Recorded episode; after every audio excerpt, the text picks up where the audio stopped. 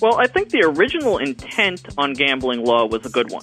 Um, back when common law gambling law, which evolved out of England and came to the United States, when it was originally created, the idea was to protect people from becoming wards of the state and to make sure that we don't have to provide basic needs for those that have no money because they've spent everything that they have on gambling.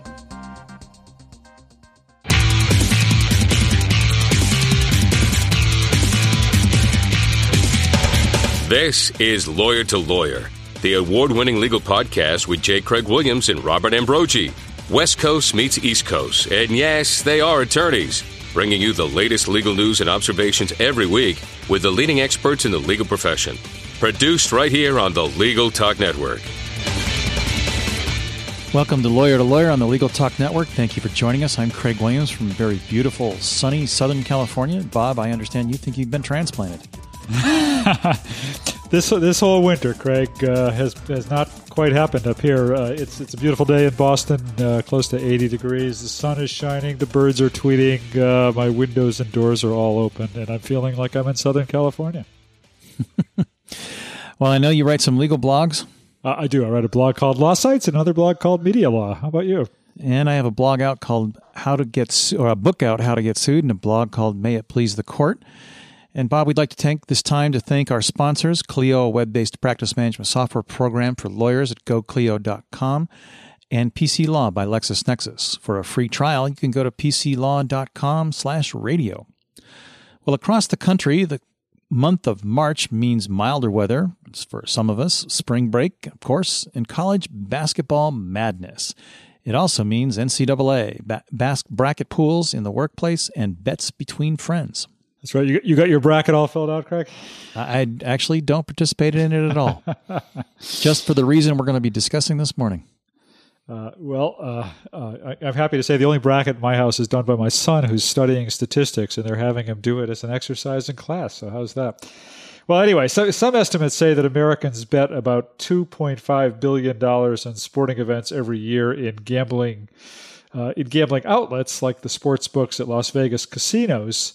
All of that is legal, of course, but tens of billions of dollars, uh, it's estimated, are bet outside of these casinos. And our question today is how much of that is legal? And our guests are here to help us find out. First up is Professor Marc Edelman. Marc is a member of the faculty at Barry University's Dwayne O. Andreas School of Law. He teaches and writes in the areas of antitrust, contracts, property law, and sports law and he's a regular contributor to the Sports Law blog and a returning guest here on Lawyer to Lawyer. Welcome, Marc. My pleasure to be here. And also joining us today is another returning guest. Uh, it's uh, Clay Travis. Clay is an attorney uh, and sports fanatic. He's an online columnist for FanHouse, as well as the author of two best selling books. Clay also hosts, co hosts uh, a sports radio talk show in Nashville, Tennessee. Welcome back to Lawyer to Lawyer, Clay. Appreciate you all having me. Well, and, and guys, our, our question today really is just because everybody does it and bets outside of the Las Vegas casinos and, and gets into these uh, NCAA bracket pools, is this really legal? The answer is no. Uh, I mean, you know, for money, it's uh, it's not legal. Uh, everybody does it, and uh, you know, it's kind of a, a broader issue. I think in uh, in society, we really don't have a very effective and I'm sure a lot of other people can speak to this better than I can. But what I see on a regular basis is the current American law makes an awful lot of sports fans violate that law in order to follow their teams, bet on their teams, be what we consider to be normal fans. And I think that just speaks to a larger issue that exists in American uh, jurisprudence today, which is we're criminalizing a lot of things that everybody does. Well, now that we've uh, decided that, I guess we could just call the show over. And, uh, well, well, if you want me to jump in here, yeah, uh, please do. Not only is the answer that, from a technical perspective, it's probably illegal, but if you are betting on the NCAA tournament, you are probably violating not one law, but many laws at the same time. Uh, we have the Professional and Amateur Sports Protection Act, which is a federal law which prevents wagering schemes on professional or amateur athletics. We have the Uniform Internet Gambling Act, and then every state has state law with respect to gambling. And perhaps today we'll get into the details a little bit further. Uh, I agree with um, Clay Travis that some of these laws are when the gambling is de minimis, perhaps over the top, but they are indeed the law. And those of us that are gambling on fantasy sports or entering gambling on the NCAA or entering the brackets, uh, technically are probably violating gambling law on both a state and on a federal level. So, does anybody really enforce this law? I mean, I, you know, we all, I, from the standpoint that I mean, I, have seen brackets in offices and just about anywhere where people get together. Uh, have, does this ever get prosecuted? That's a great question. I don't remember any individual, uh, you know, bracket challenge getting popped. Now, every now and then, you'll have issues that become major in the world of college athletics. A few years ago, Rick Neuheisel, who was then the head coach at Washington, was participating in a high stakes NCAA tournament pool, and he lost his job um, at Washington, sued the NCAA, and ended up getting his, uh, you know, a substantial multi-million dollar settlement over that. He then went on to become UCLA's head coach and lose his job there. Uh, so you get high profile situations like that, but that's not really a federal or state entity prosecuting. I would think it would just have to be a massive ring uh, with with probably hundreds or, or tens of thousands of dollars at stake for the authorities to uh, to take notice of it. Well, well, Marc, I, mean, you mentioned that there are many layers of, of laws here, and uh, maybe we can get into that a little bit. But uh, I, I, mean, the other question we talk a lot about friends and family doing it. What about uh, workplace? This going on in the workplace. Uh, do employers, uh, even if they're not actively in, involved in in these in, in, in the betting at all, uh, do they face any liability for condoning this kind of stuff? I mean, workers, uh, employers overall are probably hesitant to have their employees playing or putting in NCAA brackets because, as we know. Uh, the number one time kill week in the year, the least productive week of the year, is the first round of the NCAA tournament because it's an active, it's an activity that's going on. Um, it would seem to be remote that any that an employer would have liability for it per se. Um, but if the employer or a high level ranking official in a company is going around and collecting the bids, uh, you always have the slight issue that someone would try to make a respondeat superior claim. So, in other words, if you lose money in the office pool, just sue your sue your boss. and then That'll the other interesting well. question is to the extent that entering one of these pools violates state law, and in most states it will, uh, is there even a remedy, or is the contract just void in itself? Well, we know it's void at a minimum, but uh, what about law firms? I mean, you know, I am not going to name any names here, but I have certainly been in law firms as a visitor and and uh, other times during March. Not that I would say that any of the law firms I've ever worked at does this, but um, you know, and I get I've been, you know, in a deposition and somebody says, "Hey, you want to participate in our pool?" and throws it across the table at me. You know, lawyers are supposed to know better, but here they are betting on uh, on sports books. What do you guys say to that? I think it just goes to if you criminalize something that everybody is doing, then nobody takes the law seriously. Um, and uh, I, I think that just speaks to over regulation. And uh, uh, really, to me, this is this is a big issue. To me, is the way that our country treats gambling. Um, and you know the, the the laws that we've passed to stop, in particular, uh, online gaming. You know, chasing down these offshore books and everything else. In an era when no state can balance its books very consistently, there are billions of dollars in tax money and revenue that a lot of these offshore uh, entities would love to be pouring into the coffers that they're not allowed to do. And I think you know the fact that these brackets are so popular speaks to how abundant the market is for sports wagering in general. Uh, also, just to add to that, not every NCAA bracket, merely filling out an NCAA bracket uh, in itself does not violate any state or federal law. Uh, for something to be deemed gambling, there are generally three elements that are required uh, consideration, which is a payment up front, or some type of change of behavior, um, a finding that the game is one of chance, and a reward on the back end. Uh, if you remove the consideration on the front end, uh, a game would not be problematic, uh, at least in most states. So the simplest way is if, for example, a law firm decided it would be good for camaraderie to have an NCAA bracket competition in the law firm, but nobody pays an entry fee to enter. Everybody gets to enter for free, and they decide to give a reward at the end. That's going to be a much lower risk behavior than if there's an entry fee involved. That's a really good breakdown. The other thing that jumps out to me about that is determining what exactly is chance and what exactly is skill. Uh, because a lot of fantasy football leagues um, are trying to get around the, the legal prohibition on gambling by, you know, somebody pays twenty dollars to join the league. You can make an argument uh, in in the world of fantasy football, even in bracket picking, theoretically, that people who are more skilled in knowing what they're doing, uh, in terms of picking teams, in terms of knowing, you know, matchups and everything else, are better at it, and therefore there is a skill component just like there's a skill component in poker, which we eh, recognize is somewhat different, at least in the way that it's treated, than you know simply pulling a a lever at a, slot machine. I mean, I think you know the, the spectrum of what exactly is the skill involved in this this game is actually kind of a, a fascinating angle in and of itself. And I think Clay makes a great point because the definition of the word chance is not even the same from state to state. I mean, just for example, if you took the difference between the law in Arizona and the law in New Jersey, uh, the New Jersey law makes it very clear that if an activity is more skill than it is chance, it's not going to meet the element of chance and thus not be a problem under gambling law. We see that from fantasy sports cases.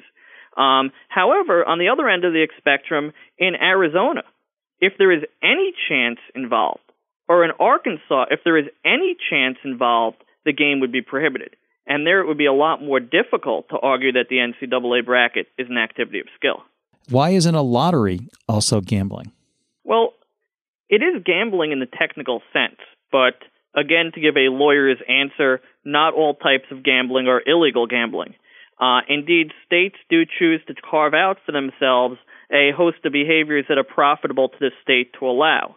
I mean, just to give the greatest case of irony here, in the area of fantasy sports, uh, Louisiana has been a state that's been extremely aggressive at going after fantasy sports games, arguing that they are illegal gambling. Uh, however, they have a carve out for casinos because it's very profitable to the state. And of course, the Boston Red Sox and the Mass Lottery have a partnership uh, where they're selling lottery tickets branded with the Red Sox logo on it. So, uh, how, how much of this is, you know, we're so we're so used to talking about especially March Madness and the bracketing, about talking about this as an office pool, Super Bowl pools uh, around college campuses.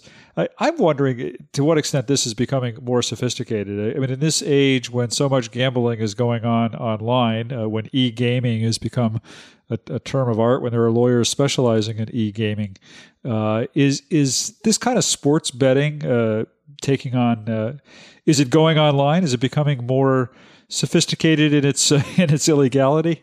I think the dollars are growing because it becomes easier and easier to to place that wager. And, and I think the disconnect for a lot of people is going to come. I believe, and, and I, again, I'm not an expert in this field at all, but the Obama administration has recently clarified that in-state lotteries can move online. Right, that within the state borders of, let's say, Tennessee has a lottery where I live here in Nashville you could do advertising and allow people to wager online so long as that money was staying in state and wasn't crossing state lines.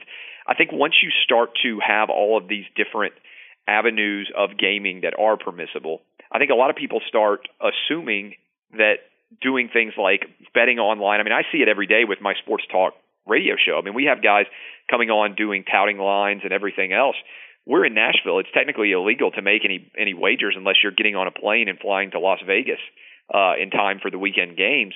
But everybody wants to know the line. Everybody wants to know who to pick. I mean, that's why it's such a multi-billion-dollar industry out there in the uh, in the underground.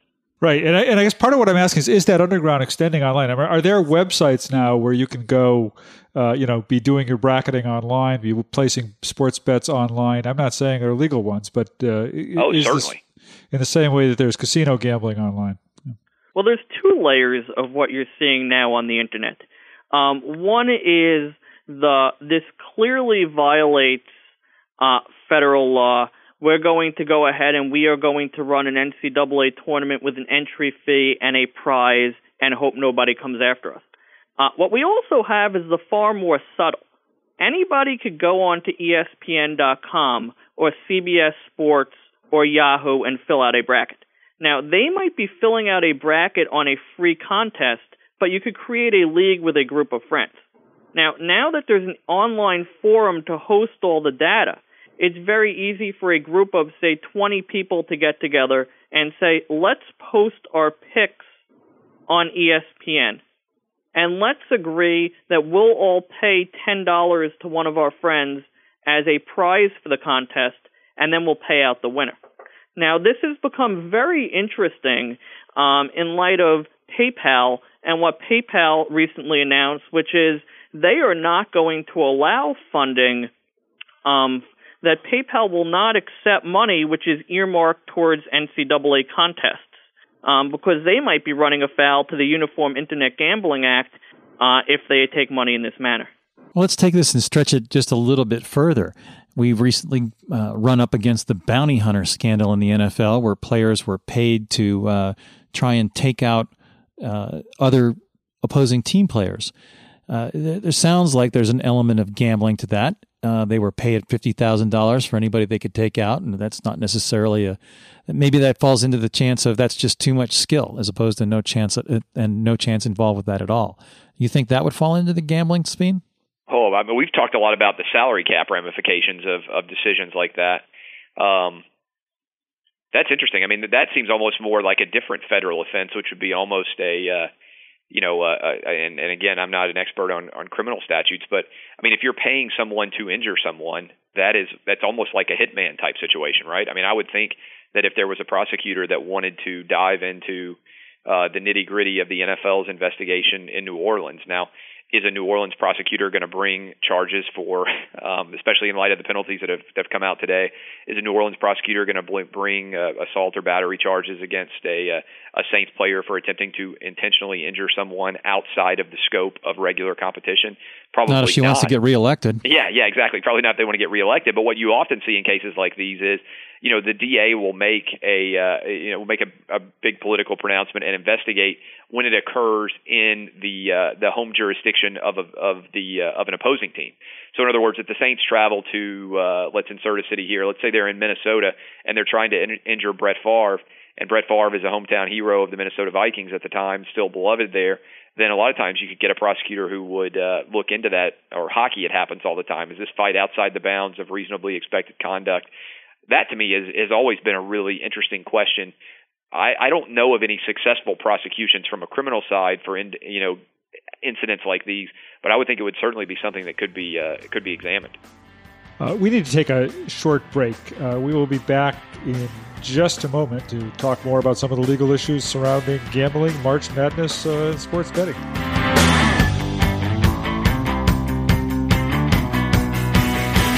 Hi, my name is Kate Kenny from Legal Talk Network, and I'm joined by Jack Newton, president of Clio. Jack is going to talk to us about the role of security in cloud computing. Jack, what about security? Are there any ethical or security related concerns that need to be addressed with cloud computing? We're starting to see the first ethics opinions come out on cloud computing, and the early proposed ethics opinions, like that from the North Carolina State Bar, indicate that there are no ethical issues relating to the use of cloud computing in a law firm, but that, as with the use of any third party provider, an appropriate amount of due diligence needs to be undertaken to verify that the provider you're using has implemented an adequate level of security and privacy precautions and is essentially taking due care with your confidential client data. We've been talking to Jack Newton, president of Clio. Thank you so much, Jack. Thank you. And if you'd like to get more information on Clio, feel free to visit www.goclio.com. That's G O C L I O.com.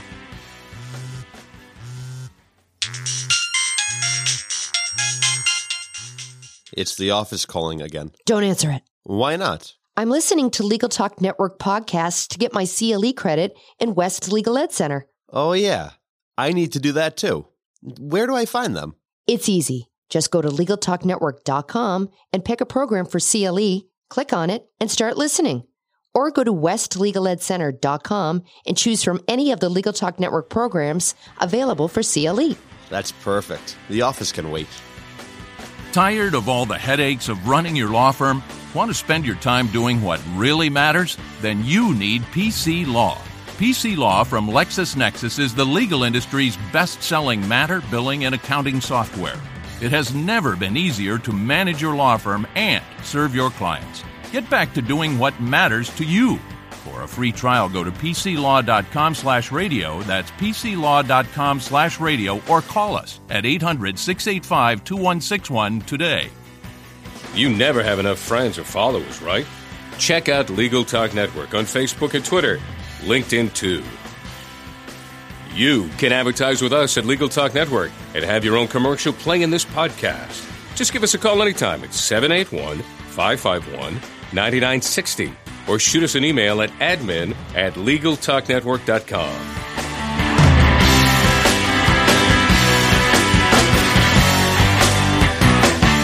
Welcome back to Lawyer to Lawyer on the Legal Talk Network. Our guests today are Clay Travis and Marc Edelman. Let's get back to our discussion on gambling and its legalities. Uh, let's take a look at the aspect of internet gambling. You know, we know it's legal to gamble in Las Vegas. So, what happens if I get on my my computer in California or whatever state I'm in and uh, log on to a site in Las Vegas and place a bet? Am I covered or am I in trouble? Well, that clearly comes under the Uniform Internet Gambling Act. Uh, the Uniform Internet Gambling Enforcement Act was passed by Congress in 2006, and it explicitly makes it illegal for those engaged in the business of betting or wagering to knowingly accept funds in connection with the participation of another person in unlawful internet gambling. Now, they define unlawful internet gambling as being based upon the state in which the participant is located. Um, so merely putting a website in a safe haven state or country does not get you around the UIGEA. Uh, in fact, some people call this statute the party poker statute because it was aimed primarily at the poker games that were based overseas, saying that they would not have a safe haven uh, as long as they targeted individuals in states where the activity was deemed to be gambling. It's it's an excellent question because there's a lot more mobile gaming uh, in Las Vegas casinos now uh, with mobile devices, and I'll give you all an example. Uh, two years ago, I was out writing about the NCAA tournament, staying at the uh, staying at the Venetian, and in their casino, they have a partnership with Cantor. Uh, I believe it's Cantor Fitzgerald or whatever, but the, you know the bond traders. But they now have a, an asset called Cantor Gaming, where you can hold a mobile tablet device and bet on whether or not players make free throws during NCAA tournament, NBA, whatever it is, in real time. So they debuted that two years ago for the NCAA tournament, and I could literally be watching a game. Uh, there were all games on in the casino, and I could bet on whether or not individual players are going to make individual free throw shots. The line is dynamic, so it constantly adjusts throughout the game, and you make live wagers on these devices. And I was fascinated by the concept. Um, and uh, what they have so far limited them is you can't leave the casino floor with them.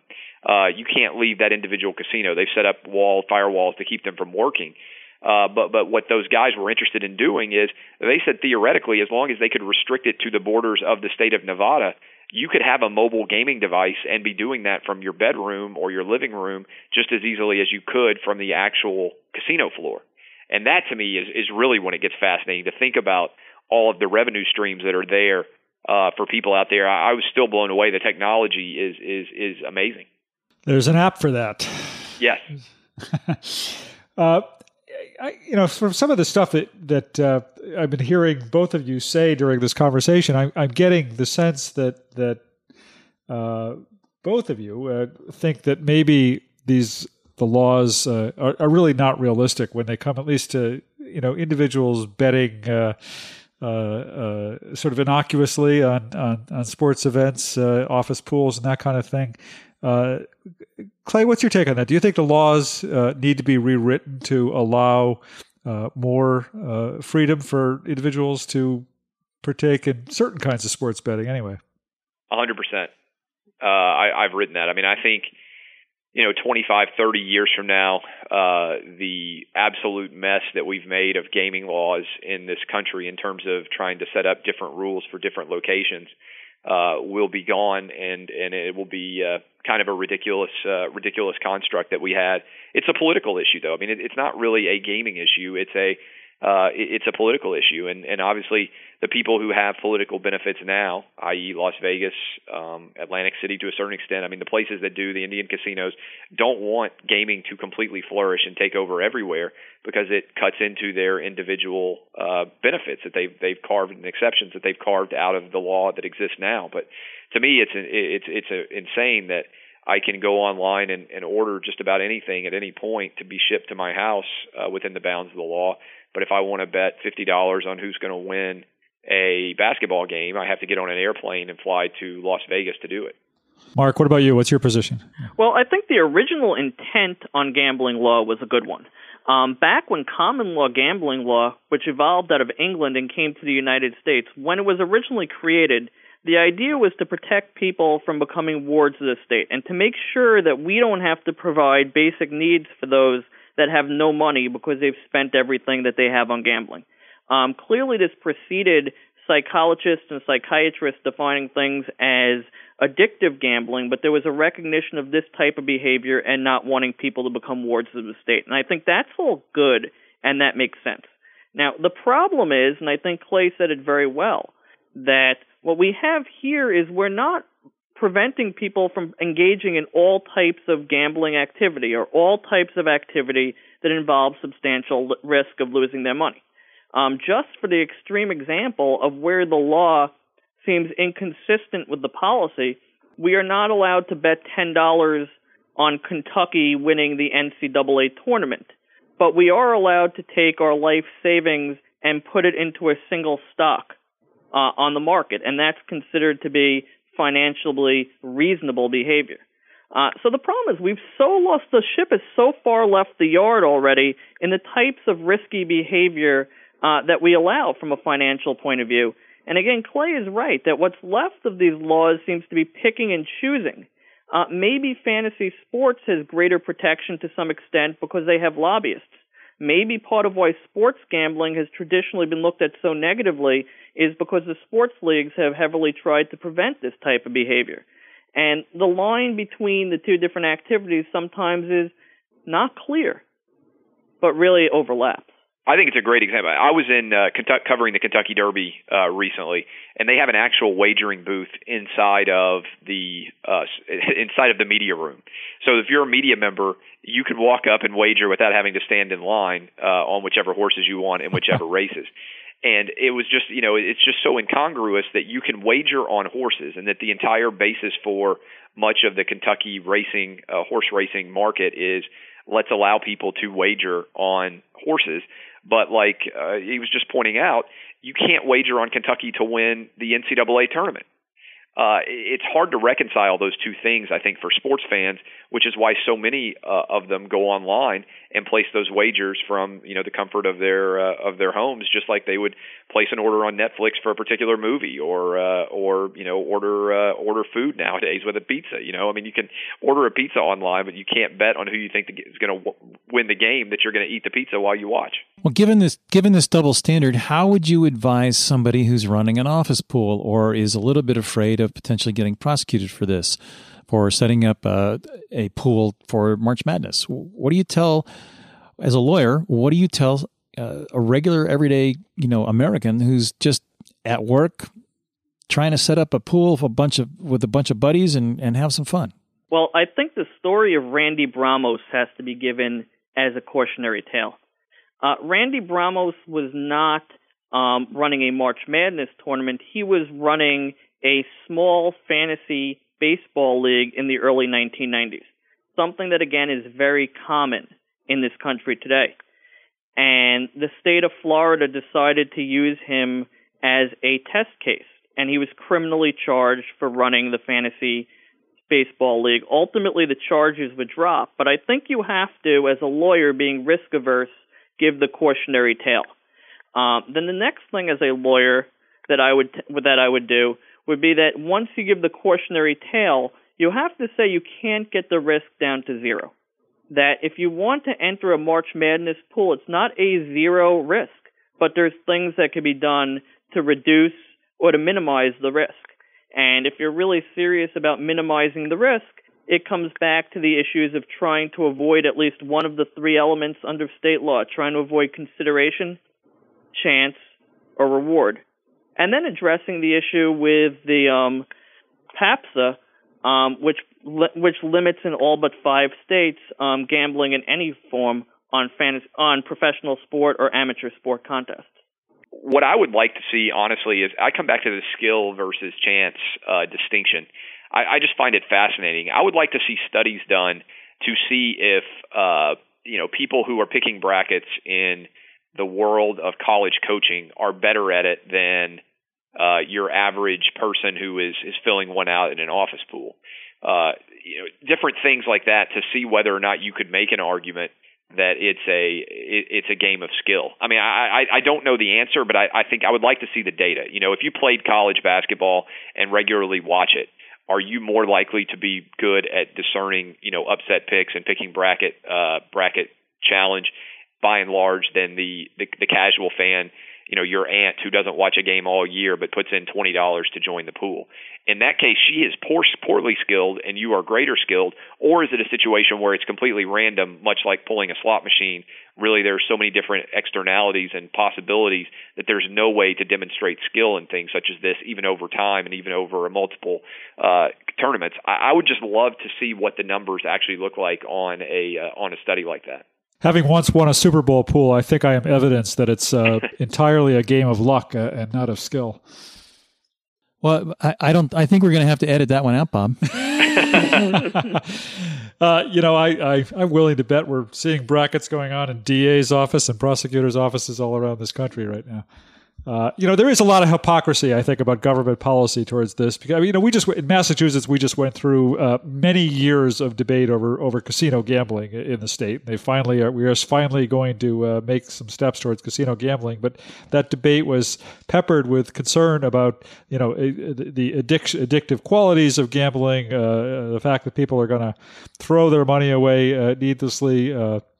And, and yet our state, you know, is selling lottery tickets at every corner store uh, and every where they can do it, uh, and they see no uh, no hypocrisy in, in, those two conflicting policies. So I don't get it, but what I love uh, about the whole the whole process is, uh, you know, when you really break it down, the sports media is losing a lot of jobs, right? Writers are losing a lot of jobs in the sports media industry because advertising dollars are drying up, and because there isn't enough uh, oomph there in advertising respects to go after all these jobs.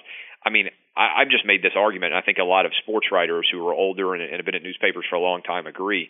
There are billions of dollars, not just in the potential earnings that these companies could make, but can you imagine the, the, the race that there would be to be an online gaming destination for sports fans? I have a site called Outkick the Coverage, does about five or six hundred thousand unique visitors uh, a month. I mean, I would probably do seven figures in advertising trying to get those fans to bet on online gaming. I mean, I, I think it would actually it would it would be a gold rush, but it would be amazing if the government finally opens up the trough, so to speak, to see who the winners are in this overall uh, overall race. I mean, I, I just think it would be fascinating.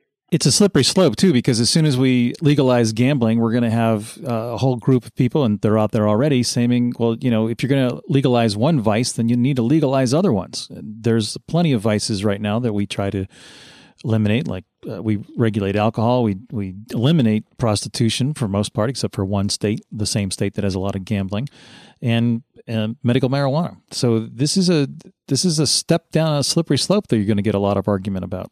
But if we deregulate uh, gambling on sports or gambling altogether, my guess is we are going to see a very different type of company that is running these games than we currently see. Just to give an analogy, um, in recent years, there's been a movement in fantasy sports to having these one day contests, which lie somewhere further over on the chance level than traditional fantasy sports.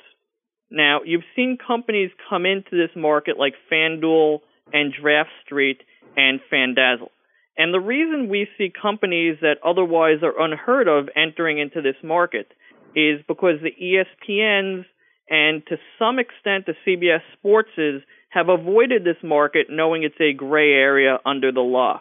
If we were to deregulate sports gambling in its entirety in the United States, and I don't think it's a bad thing, but if we were to deregulate it, I think we're going to see a major shift in terms of who the companies are that are making the money.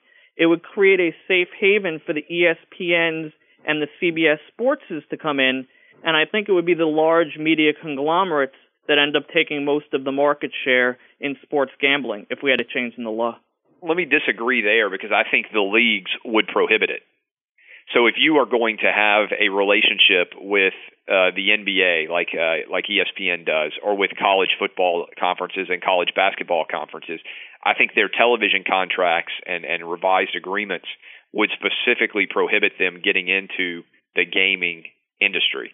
So I think what you would have is uh, it really would be fascinating to see what companies made moves. I agree that they would be larger. I mean, I don't think you're going to get mom and pop online gaming, but but I, I think it would be fascinating to see which entities would make a run to try to gain that market share and become dominant. But I don't think it would be the ESPNs and the CBS Sportses of the world because if they're going to carry as partners the leagues, the leagues are not going to want to be in cahoots in the same way that the NBA and Major League Baseball and all these other franchises won't put teams in Las Vegas, even though the market would suggest it's there to be successful, at least so far. They want to create that presumption of distance. Same thing with the Maloof brothers owning the Palm Casino. You can't bet on NBA games there because they own an NBA team. It's the only casino in Vegas where you can't bet on an NBA uh, game if you want to. Well, gentlemen, we need to interrupt here and, and begin to wrap up the show. We're at the, just a couple minute mark to ending. And we need to wrap up with your final thoughts and your contact information, please. So, Marc, let's start with you. Well, my final thoughts here is March Madness is a lot of fun, and many people in America play. But technically, if you're playing in a pool with an entry fee, you're violating probably state and federal law. It's a low risk, but it is a risk. And I think it's important to understand the law better, first, to protect yourself, and second, to understand how perhaps the law should change. As you know, I'm a professor at Barry University's Dwayne Andreas School of Law, and you, the best way to reach me is marc at m-a-r-c-e-d-e-l-m-a-n, marc at marcedelman.com. Uh, I'm Clay Travis. Uh, I, I've enjoyed this a great deal. I mean, I, I appreciate you guys having me on. Uh, my thought would be, uh, and I'm Clay Travis, clay.travis at gmail.com is the best way to get me. It's pretty simple, clay.travis at gmail.com. Uh, my thought would be that we're heading towards an, an era where some of these contradictions are becoming incredibly self evident in the way that we allow and also at the same time prohibit certain activities while uh, making money off others. I think we're heading towards a, a cleansing of sorts where some of the inconsistencies and hypocrisies of the current system start to get ironed out a little bit. And I think over the next quarter century, some of the ways that we have dealt with gaming laws will seem incredibly quaint to to those who go back and, and research the history. Great. Well, thank you both very much for being on the program today. We tremendously appreciate it. I, I tend to agree. This is a whole tempest in a teapot about really something that, for the most part, people don't lose all their life savings at. You know, occasionally there's going to be one or two, but the public policy reasons don't really seem to be there. Bob, what do you think? Um, well, I, I, agree. For the most part, I, I, tend to agree. I mean, there there are people who have real problems with gambling, but I don't think we're going at it. I don't think that the uh, attempt to just kind of outlaw it outright uh, really isn't a way to get at it. Uh, I think the way to do it is to have smart laws about it and, and smart programs for helping people who have problems with it. Good idea. And we'd like to thank uh, Marc and Clay for being with us today. It's great discussion and certainly uh, I think will spark a lot of follow up conversation. And for our listeners, we want to remind you that you can now get CLE credits through West Legal Ed Center for listening to select Legal Talk Network podcasts. You can go to LegalTalkNetwork.com and click on West Legal Ed Center. You can also find all of our Legal Talk Network shows on iTunes. And we'll be back again next week with another great legal topic. When you want legal, think lawyer to lawyer. We'll see you then. The views expressed by the participants of this program are their own and do not represent the views of, nor are they endorsed by, Legal Talk Network, its officers, directors, employees, agents, representatives, shareholders, and subsidiaries. None of the content should be considered legal advice. As always, consult a lawyer. Thanks for listening to Lawyer to Lawyer with J. Craig Williams and Robert Ambrogi. Every week, a new legal topic that you won't want to miss. We hope you'll listen again and check out our other shows on the Legal Talk Network.